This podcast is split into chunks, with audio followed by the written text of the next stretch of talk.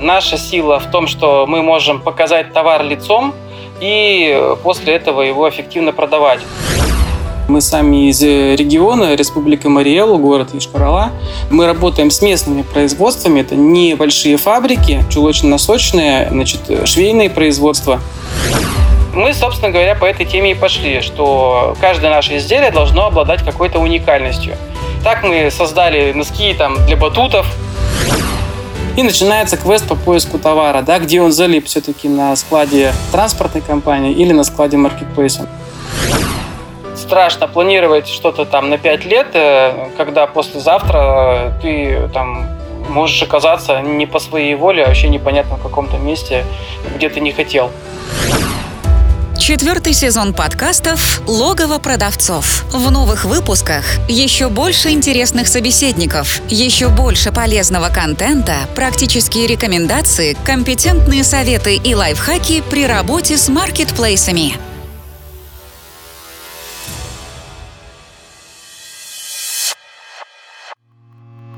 Всем привет! На связи Дэн Ветренников, и это подкаст «Логово продавцов» подкаст комьюнити продавцов маркетплейсов Seller Den, в котором мы вместе с экспертами, продавцами и представителями маркетплейсов обсуждаем всевозможные аспекты работы с маркетами, истории успеха и факапы. Поехали!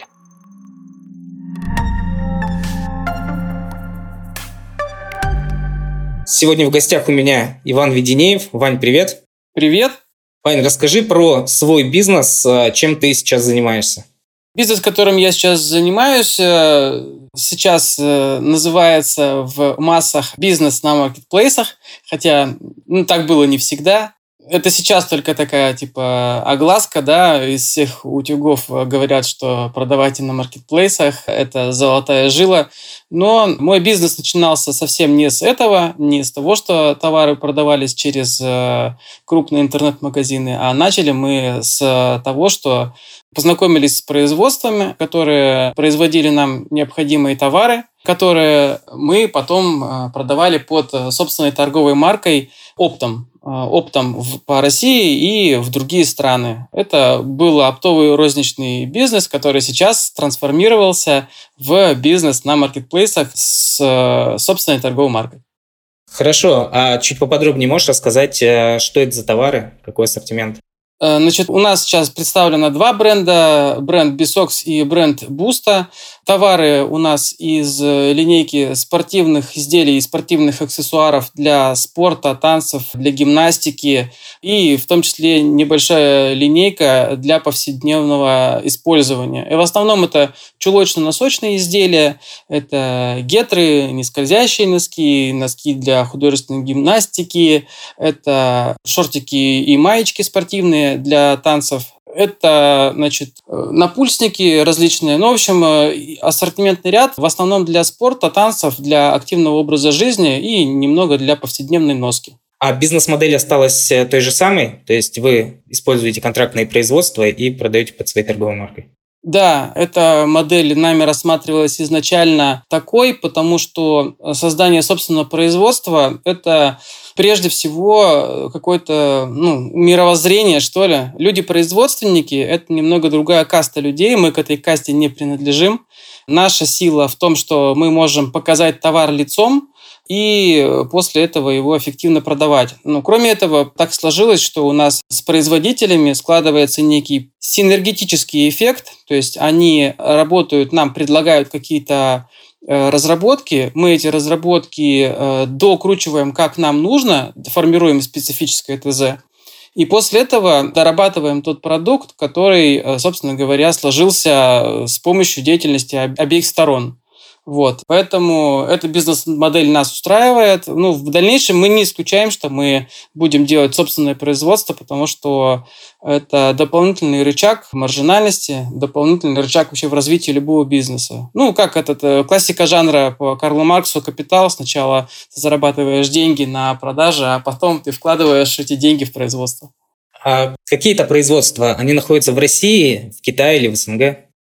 Мы работаем с местными вообще производствами. Мы сами из региона, Республика Мариэл, город Ешкарала. Мы работаем с местными производствами. Это небольшие фабрики, чулочно-носочные, значит, швейные производства, которые могут обеспечить необходимое количество товара и с прогнозируемым качеством. Но сейчас мы работаем над тем, что размещаем заказы в других странах. В частности, сейчас мы начинаем сотрудничество с Узбекистаном и с Китаем. Также есть планы по поводу Киргизии. Почему? Ну, потому что бизнес растет, производство расширяться достаточно сложно, потому что сейчас и станки закупаются, устанавливаются на производствах, но все равно их рост не успевает за нашим ростом. Вот поэтому это необходимость просто выходить на более крупные производителей, которые могут обеспечить э, нужным количеством товара. Ну и плюс есть заметная разница между себестоимостью, потому что себестоимость товара в России, даже у местных производителей, с которыми ты можешь э, договориться, там, покупая большими объемами, это все равно несравнимая цена по сравнению с тем, что ты можешь э, в первом контакте получить от крупного производителя в Китае или в Узбекистане. А, да, с ценой, с ценой понятно, но и, соответственно, вот в таких условиях за счет чего удается конкурировать с другими селлерами, с теми, кто закупает товары в Китае, к примеру, либо в других странах СНГ. Ну, вообще у нас история своя, не как а, у всех остальных. Мы начинали как оптовая розничная компания, которая продает достаточно уникальные изделия. То есть некоторые изделия, которые изначально, э, когда мы создавали этот бизнес, они вообще не были представлены на рынке и до сих пор остаются не представленными на рынке э, даже на мировом. Например, есть уникальные изделия, там, усиленные носки для художественной гимнастики, сделанные они по сложной э, и трудозатратной технологии, и крупные производства эту технологию использовать не хотят, потому что с ней надо заморачиваться. Вот, это получается непонятно э, какая, ну, то есть получается удорожание изделия, его крупными партиями делать достаточно проблематично. И мы, собственно говоря, по этой теме и пошли, что каждое наше изделие должно обладать какой-то уникальностью. Так мы создали носки там, для батутов. Вообще их там мы начинали где-то в 2016 году. Этих изделий вообще не было в России. Вот. Э, мы звонили в батутные центры, э, и они говорили, а что вы нам вообще предлагаете? Мы говорим, носки для батутов, там, с тормозками и так далее. Они говорили, вы что, дураки? Ну, такого нет. Мы, мы им отправляли пробную партию, они говорили, все окей. И так мы начали работать с, практически со всеми, со всеми сетями э, батутных парков. Но после этого значит, э, началась пандемия, то есть у нас вот эти вот уникальные изделия, у нас достаточно широкая линейка, и мы эти изделия стали продавать в том числе на экспорт. Далее пришла пандемия, и все зарубежные наши отправки сошли на ноль. Был даже месяц, когда мы торговали, ну, вообще продали на ноль рублей, но мы не закрылись, мы просто урезали зарплаты. В этот момент, скажем так, переждали. Вот, и запустились уже более сильно с упором на маркетплейсы, потому что так случилось, что мы на маркетплейсы на Wildberries зашли в 2018 году, и продавали там небольшими партиями, поскольку основной упор был на опт. И После этого мы переметнулись как бы, да, на внутренний рынок России, увидели, что здесь есть рост, и начали свои вот эти вот товары э, уникальные продавать. За счет уникальности стали привлекать к себе, скажем так, какую-то аудиторию. Но мы ведь пришли в маркетплейсе уже со своей аудиторией, то есть бренды в кругах э, танцевальных, скажем так, или гимнастических, э, они уже стали достаточно известны. То есть мы пришли со своей аудиторией, просто аудитория перешла из разряда ряда тех, кто покупает в нашем интернет-магазине или в нашем отделе продаж, просто покупает на маркетплейсе. Вот. С этого мы стартанули, то есть мы пришли со, своей аудиторией, то есть за счет этого стали выигрывать. Ну а теперь в условиях конкурентной среды мы тоже пытаемся упор делать именно на уникальность, на позиционирование, на, возможно, какое-то нестандартное использование изделий или нестандартную какую-то спецификацию изделия, вот. Ну, то есть э, продавать что-то такое, как есть у всех, мы тоже это делаем, да, то есть э, обычный типовой товар, используя там рычаги продвижения товаров на маркетплейсе, мы это делаем, мы с этим экспериментируем. Но первое, что, с чего мы начали привлекать вообще новую аудиторию и как бы чем мы зацепили старую аудиторию, это уникальность изделий, уникальность э, спецификации изделий и какая-то специальная применимость изделий. В широких нишах мы не сильно представлены, мы занимаем, скажем так, не очень широкие ниши, но пытаемся занять там лидирующее положение. Ну, чтобы было понятно, есть э, такая ниша, как э, изделия для художественной гимнастики, есть специальная обувь для художественной гимнастики, называется она полупальцы и получешки. Вот. Она там три года назад была очень неочевидная, например, для Wildberries, на сегодняшний день она очень сильно разрослась, но мы в этих изделиях занимаем одно из лидирующих как бы, положений вообще вот в этой нише. То есть тактика, стратегия такая, что мы забираем себе небольшие ниши и пытаемся занять там лидерское положение. А меня всегда интересует вопрос, а, откуда вообще появилась идея продажи вот таких уникальных изделий. Ты как-то связан с художественной с гимнастикой, с батутами?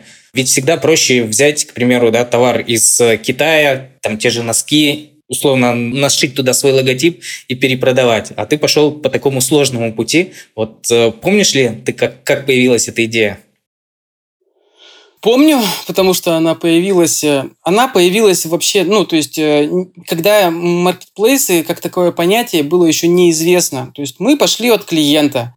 Мы начали продавать изделия на заказ, э, то есть мы говорили о том, что хотите создать какое-то брендированное изделие под себя, то есть носочки какие-нибудь с вашим логотипом или еще что-то, пожалуйста, мы это можем сделать. И к нам поступило несколько заказов подряд на носки для художественной гимнастики.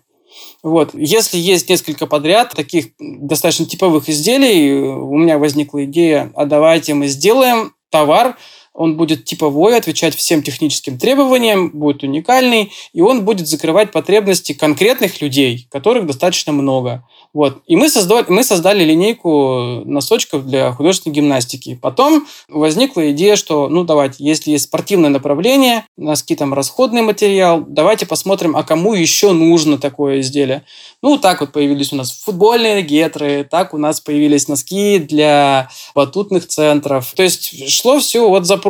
Мы прощупывали, обзванивали ту аудиторию, которая нас интересует, и после этого пытались для этой аудитории закрыть э, то, что им необходимо. Вот, э, то есть э, как классика жанра в бизнесе, да, узнай боль потенциального своего клиента и закрой ее. Вот на тот момент мы фактически с нуля создали новый продукт, закрывая боль наших потенциальных потребителей. Отсюда и идеи. То есть, э, если мы начали создавать ассортиментный ряд для спорта художественная гимнастика, это спорт массовый, олимпийский, там много потребителей, и все это расходные материалы, которые достаточно быстро приходят в негодность, то рынок здесь достаточно большой для нас, во всяком случае, тогда был. Значит, можно создавать, расширять эту линейку дополнительными предметами. Так вот появились дополнительные предметы, как э, там полутяжки, полупальцы, шортики, маечки и прочие изделия.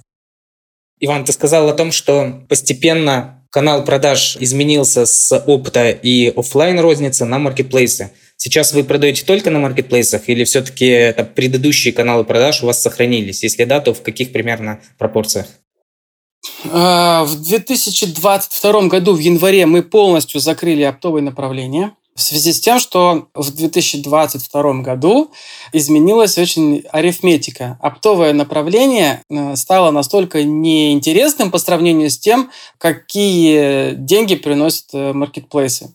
Поэтому фокус внимания был переключен полностью 100% туда. Прошло, грубо говоря, сейчас сколько, полтора года, да, а, почти, ну, чуть-чуть, чуть меньше, да, то есть год и три месяца. Мы видим, что за 2022 год количество платежей, которые мы отправляем в Marketplace, точнее говоря, которые он себе забирает, в частности, если говорить про Wildberries, э, такие как логистика, такие как комиссии, такие как штрафы, такие как возникший там эквайринг и так далее, он немножечко бизнес-модель меняет. Юнит-экономика изменилась в сторону того, что Marketplace стал достаточно дорогим удовольствием. И сейчас мы реально думаем о том, чтобы возвращать оптовое направление, а, потому что там уже получается такая арифметика, сопоставимая с той выгодой, которая получается на маркетплейсах. Вот. Причем там другой сегмент клиента. То есть там оптовые продажи – это коллективы, это тренерские составы и так далее. То есть там, в принципе, ты продаешь один раз, но много, и там получается, что примерно то же самое выходит. То есть спустя там полтора года этих арифметика изменилась. Поэтому сейчас пропорция мы продаем в основном на маркетплейсах, ну, то есть практически 100%. Что-то из того, что мы снимаем с ассортиментов, мы реализуем через оставшихся клиентов оптовых, которые, несмотря ни на что, добиваются того, чтобы мы им продавали эти изделия, то есть э, звонят на личные номера, в личку пишут там и так далее. Вот. И у нас оставался канал продаж как э, стоковый вариант или, вариант продажи неликвида, это как сайты покупок. Вот э, у нас, когда есть какой-то товар, который нужно срочно вывести из, из ассортимента, понятно, что через маркетплейсы делать это невыгодно, неправильно, мы это выводим через сайты покупок по бросовым ценам, просто реализуем этот товар и, в принципе, про него забываем. Поэтому можно сказать, что там, наверное, 97% это у нас на сегодняшние маркетплейсы. Какие маркетплейсы мы используем? Это Wildberries, Озон и Детский мир – ну и оставшиеся там 2-3% это сайт покупок, это значит, люди, которые как-то знакомы с нашими сотрудниками, потому что мы еще объявляем внутренние распродажи, через сотрудников реализуем товар, потому что товары по дешевым ценам расхватывают на ура. Вот. Ну и что-то через оптовых клиентов, которые приходят и прямо требуют товары, потому что им срочно они нужны, потому что они к ним привыкли. Круто. Ты сказал о том, что ведешь бизнес в Йошкар-Оле. В этом городе нет складов маркетплейсов. И расскажи, с какими проблемами в логистике вы сталкиваетесь и как их решаете? Или, может, никаких проблем нет здесь? У нас свой склад. Первая проблема – это расширение собственного склада. То есть необходимо находить помещение, куда влезет вся продукция. Значит, э, мы работаем по модели продажи э, со своего склада, то есть мы FBS мы не пользуемся. Мы каждую неделю отправляем или два раза в неделю отправляем товар через транспортные компании на склад маркетплейса. То есть проблема только в том, чтобы товар уместился у нас на своих полках. Вот. Это не скажу, что это какая-то серьезная проблема. В принципе, помещений пока хватает. Была первая проблема, когда мы только начинали увеличивать э, продажи на маркетплейсах, это выбрать, э, собственно говоря, оператора, да, то есть транспортного, кто нам организует логистику.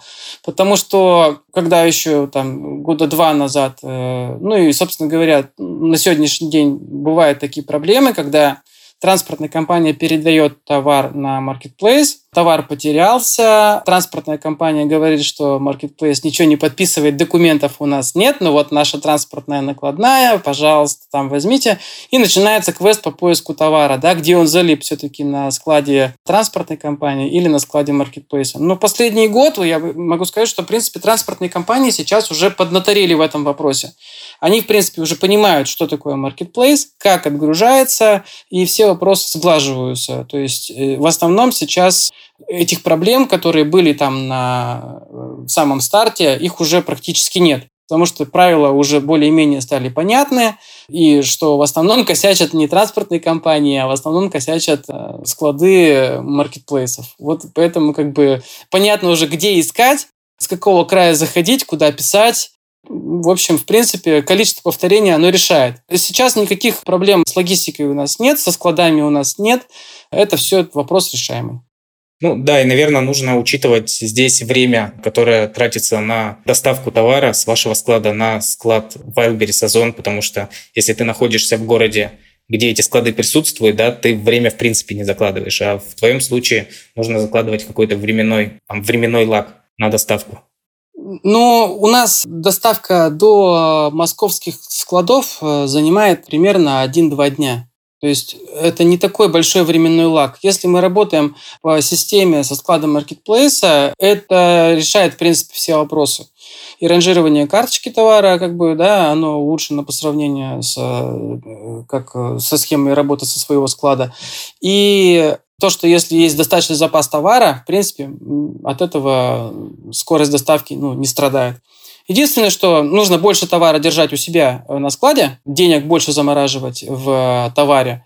Вот. Но при правильном подходе, при правильном планировании производства, эта проблема становится не проблемой, скажем так. То есть, ну, если все вовремя запланировать, знать, какие будут поставки, когда и сколько нужно времени для производства товара, то есть, если всю эту цепочку просчитать, то, в принципе, это все очень прогнозируемо, и как бы не испытываем мы от этого больших проблем. Иван, а рассматривал такой вариант, чтобы перевести склад в Москву или в Казань? Недавно мы рассматривали проект. Ну, вообще, я полгода последнее живу в Москве, а бизнес в Вишкороле. Вот. И поэтому как бы мы рассматривали вариант такой, что вообще, в принципе, пересмотреть бизнес-модель по принципу того, что склад у нас будет именно находиться в Москве, и fulfillment будет находиться в Москве, и э, мы не будем загружать склад, который есть в регионе. То есть э, нашли, грубо говоря, новую категорию товара, захотели туда зайти, как мы это будем делать э, с существующими своими возможностями складскими, или будем новую, как бы, вообще, в принципе, схему отрабатывать. Вот. Пока это только в виде идеи, идея есть, мы ее пока еще не считали, вот. Но перед тем, как ее внедрять, мы обязательно будем считать, потому что пока вот по предварительным подсчетам для нас на том объеме товара, который мы бы хотели продавать, да, даже в новой категории товара, московский склад и московский fulfillment для нас получается дороже, чем свой склад с учетом того, что там проходит маркировка, упаковка, то есть проверка товара и так далее. То есть история региональная, а разница зарплат и, в принципе, то, что мы можем э, это организовать сами, оно нам выдает на выходе практически там двухкратную выгоду. То есть, грубо говоря, если там один товар нам будет там с приемкой, с проверкой и так далее там стоить там 75 рублей, например, то здесь, в регионе, это будет э, там, в районе там, 30 рублей или даже дешевле, в зависимости от того, какой это товар. Вот, и какая упаковка, и какая его там проверка, доработка его для того, чтобы э, отправить на маркетплейс. Собственно говоря, вот пока на этом у нас весь опыт и идея перемещения на какие-то центральные склады, на склады товара ближе к складам маркетплейса, и пока у нас на этом остановилось все. Дальше будем думать, считать. Иван, ты все время говоришь «мы», «нам». Как я понимаю, ты работаешь с партнером. Если да, то расскажи про э, ваши отношения. Да, я работаю с партнером. Э, с партнером я работаю давно, и это уже не, это не первый бизнес, в котором мы с ним работаем. Мы где-то с 2011 или 2012 года вместе. Вот. У нас было несколько бизнесов, в том числе бизнесы, которые мы продали и которые до сих пор функционируют. И также у нас как бы тандем работает дальше. У нас есть зоны влияния свои, мы распределили роли. Вот, периодически эти роли меняются. Ну, вот, в частности, сейчас мы как раз опять очередной раз пересматриваем зоны ответственности. То есть это такой момент, когда люди, скажем так, растут и, и меняются, меняются приоритеты, меняются настроения и так далее. То есть здесь э, порой бывает не сладко, но мы научились договариваться, научились эффективно перераспределять обязанности и ответственность. Ну и, собственно говоря, так и идем. Вот. Кто-то говорит, что это очень сложно. Да, бывает порой сложно. Кто-то говорит, что это замечательно. Да, бывает порой замечательно. В общем, все как в э, семейной жизни, да. Э, э, я бы это сказал, примерно такая же история, как в семье, да. Сегодня там одно, завтра другое. Но в сложные времена все-таки в партнерстве, на мой взгляд, переживать эти времена как-то попроще. Потому что, когда у тебя есть с кем э, пообщаться, посоветоваться, что-то обдумать, это, на мой взгляд, хорошо. Ну, я думаю, что это для меня как бы хорошо, э, и для партнера, для моего хорошо. Не всем это подходит, безусловно.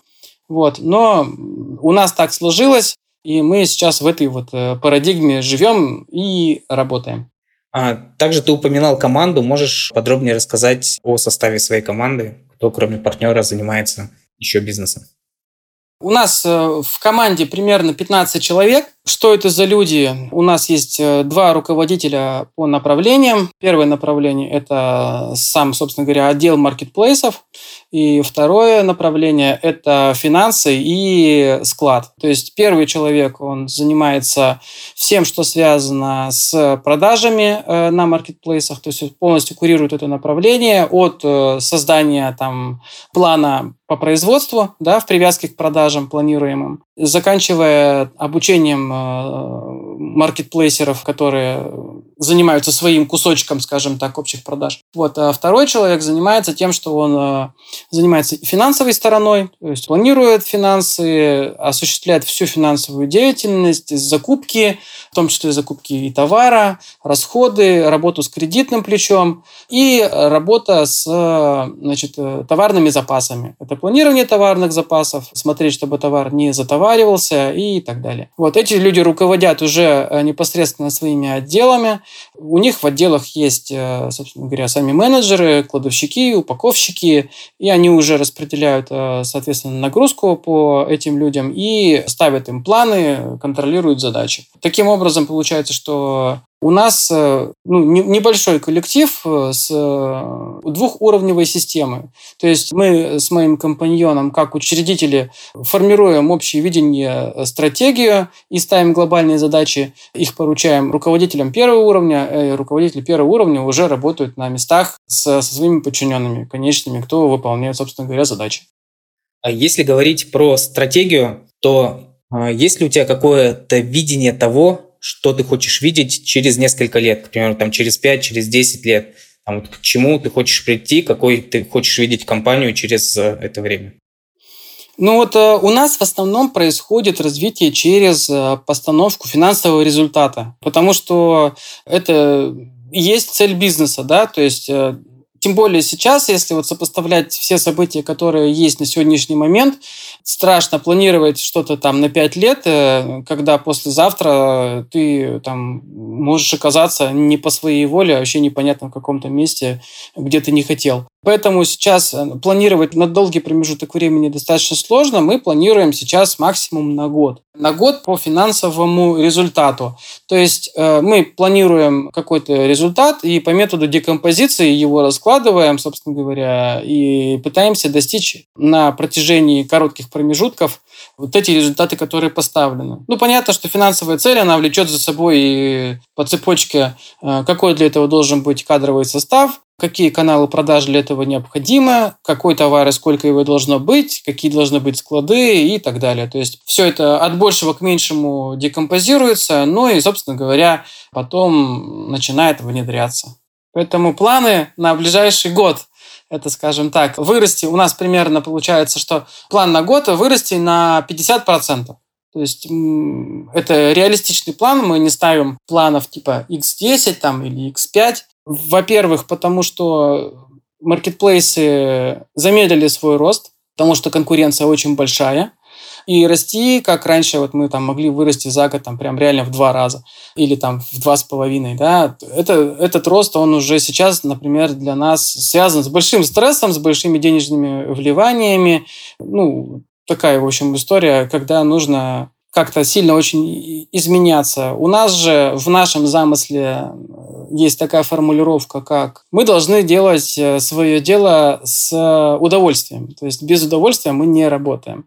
Вот большая, ну, очень жестокие изменения в, в виде развития, там, да, X10, там, X5, они не связаны с удовольствием вообще никак они связаны, как правило, с э, большой долей страдания и трансформации, там, да, это, это, это всегда боль. Вот. Поэтому, коли уж мы занимаемся тем, что нам нравится, мы не хотим делать из этого какую-то для себя боль. Не хотим превращать это в какую-то там пытку ради того, чтобы заработать там чуть больше денег. Нет, мы связываем удовольствие от получения э, от процесса с достаточно интересными для нас, скажем так, и достижимыми результатами. Вот, поэтому серьезных, прям амбициозных планов мы не ставим, но ставим, скажем, планы, которые можем реально достичь, э, и от этого кайфанем. Иван, и заключительный вопрос, который я обычно задаю своим гостям. Какие советы, либо какой совет ты можешь дать э, начинающим предпринимателям, которые только начинают свой бизнес на маркетплейсах? Вот этот вопрос, кстати, вот немного про него, да, обратной связи. Я на, на сегодняшний день лично себя считаю начинающим э, селлером на маркетплейсах. Почему? Потому что каждые 2-3 месяца э, условия все время изменяются. И изменяются э, не в сторону селлера. Поэтому ты каждый раз себя ощущаешь начинающим. Вот, с одной стороны, это напрягает, с другой стороны, ты понимаешь, что если ты в этом сможешь разобраться, то большее число людей, которые захочет тоже в этом разобраться, оно не разберется. Ну, просто потому, что это сложно. Вот. Поэтому какой совет э, есть э, для начинающих маркетплейсеров? Первый совет – это не думайте, что это история навсегда. То, что человек хочет продавать на маркетплейсах, это история про постоянные виды изменения. Нужно быть готовым к постоянным подстраиваниям под условия площадки. То есть всегда нужно быть на острие атаки. Это достаточно большой уровень осведомленности и постоянная работа. Поэтому нужно настраиваться на э, сложную э, работу в процессе. То есть это нелегко. Первый совет – настраивайтесь на то, что это нелегко. Второе не запускайте продажи без предварительных подсчетов. То есть все, что говорят на курсах, на видеоуроках и так далее, это правда. А, перед тем, как запуститься, нужно все посчитать, потому что в любом бизнесе, в частности бизнесе с использованием маркетплейсов как источника продаж, а, как один из каналов продаж, это юнит-экономика. Вот. И третье, подходите к этому как э, к одному из вариантов вообще потенциальных продаж. То есть маркетплейсы – это не бизнес, маркетплейсы – это только один из каналов продаж, потому что кроме маркетплейсов еще существует возможность создать свой собственный интернет-магазин, создать оптовый или, э, ну, грубо говоря, оптовый отдел продаж, работать с крупными э, или некрупными сетевыми магазинами. есть э, куча клиентов, которые любят делать товары на заказ, то есть какое-то делать э, брендовые изделия, и это всегда будет э, адресная работа. И каждый раз это новый набор опций, то есть такой некий эквалайзер, который ты выставляешь, выстраиваешь в собственном бизнесе. Поэтому э, я бы посоветовал подойти к этому вопросу шире. Если есть прямо жуткое желание 24 на 7 следить за новостями маркетплейсов, считать постоянно юнит-экономику и смотреть, как выйти из ситуации, когда тебя ставят в новые ограничения, welcome to the club. Это, пожалуйста, в маркетплейс. Вот. Но если хочется попробовать себя именно в бизнесе на небольших, э, на малых там оборотах, то я бы предложил зайти не на курсы подготовки и продажи на маркетплейсах, а зайти на курсы, как создать свой бизнес вообще. И после этого уже рассматривать один из вариантов, как бизнес на маркетплейсе. Вот это вот первый совет. Если кратко, считайте бабки, считайте затраты, Второе, подходите к вопросу шире, не э, упирайтесь в то, что сейчас кричат из каждого утюга, что маркетплейсы – это наше все, потому что эта история, скорее всего, пройдет, все проходит и это пройдет. И третье, будьте готовы к переменам. Сейчас новое время, э, меняться нужно быстро, и будьте готовы к этому, и готовьтесь именно к этому. Все. Иван, спасибо за оригинальные и полезные советы для наших слушателей. Спасибо за встречу, за твой рассказ. Желаю удачи тебе и всего хорошего. Спасибо, Денис, что пригласил на этот подкаст. Для меня это опыт достаточно новый, э, интересный. Даже вот в беседе я для себя формулирую некоторые мысли, э, нахожу в этих мыслях достаточно интересные для себя э, новости. Поэтому сейчас запишу эти новости для того, чтобы, возможно, что-то переосмыслить. Спасибо за опыт.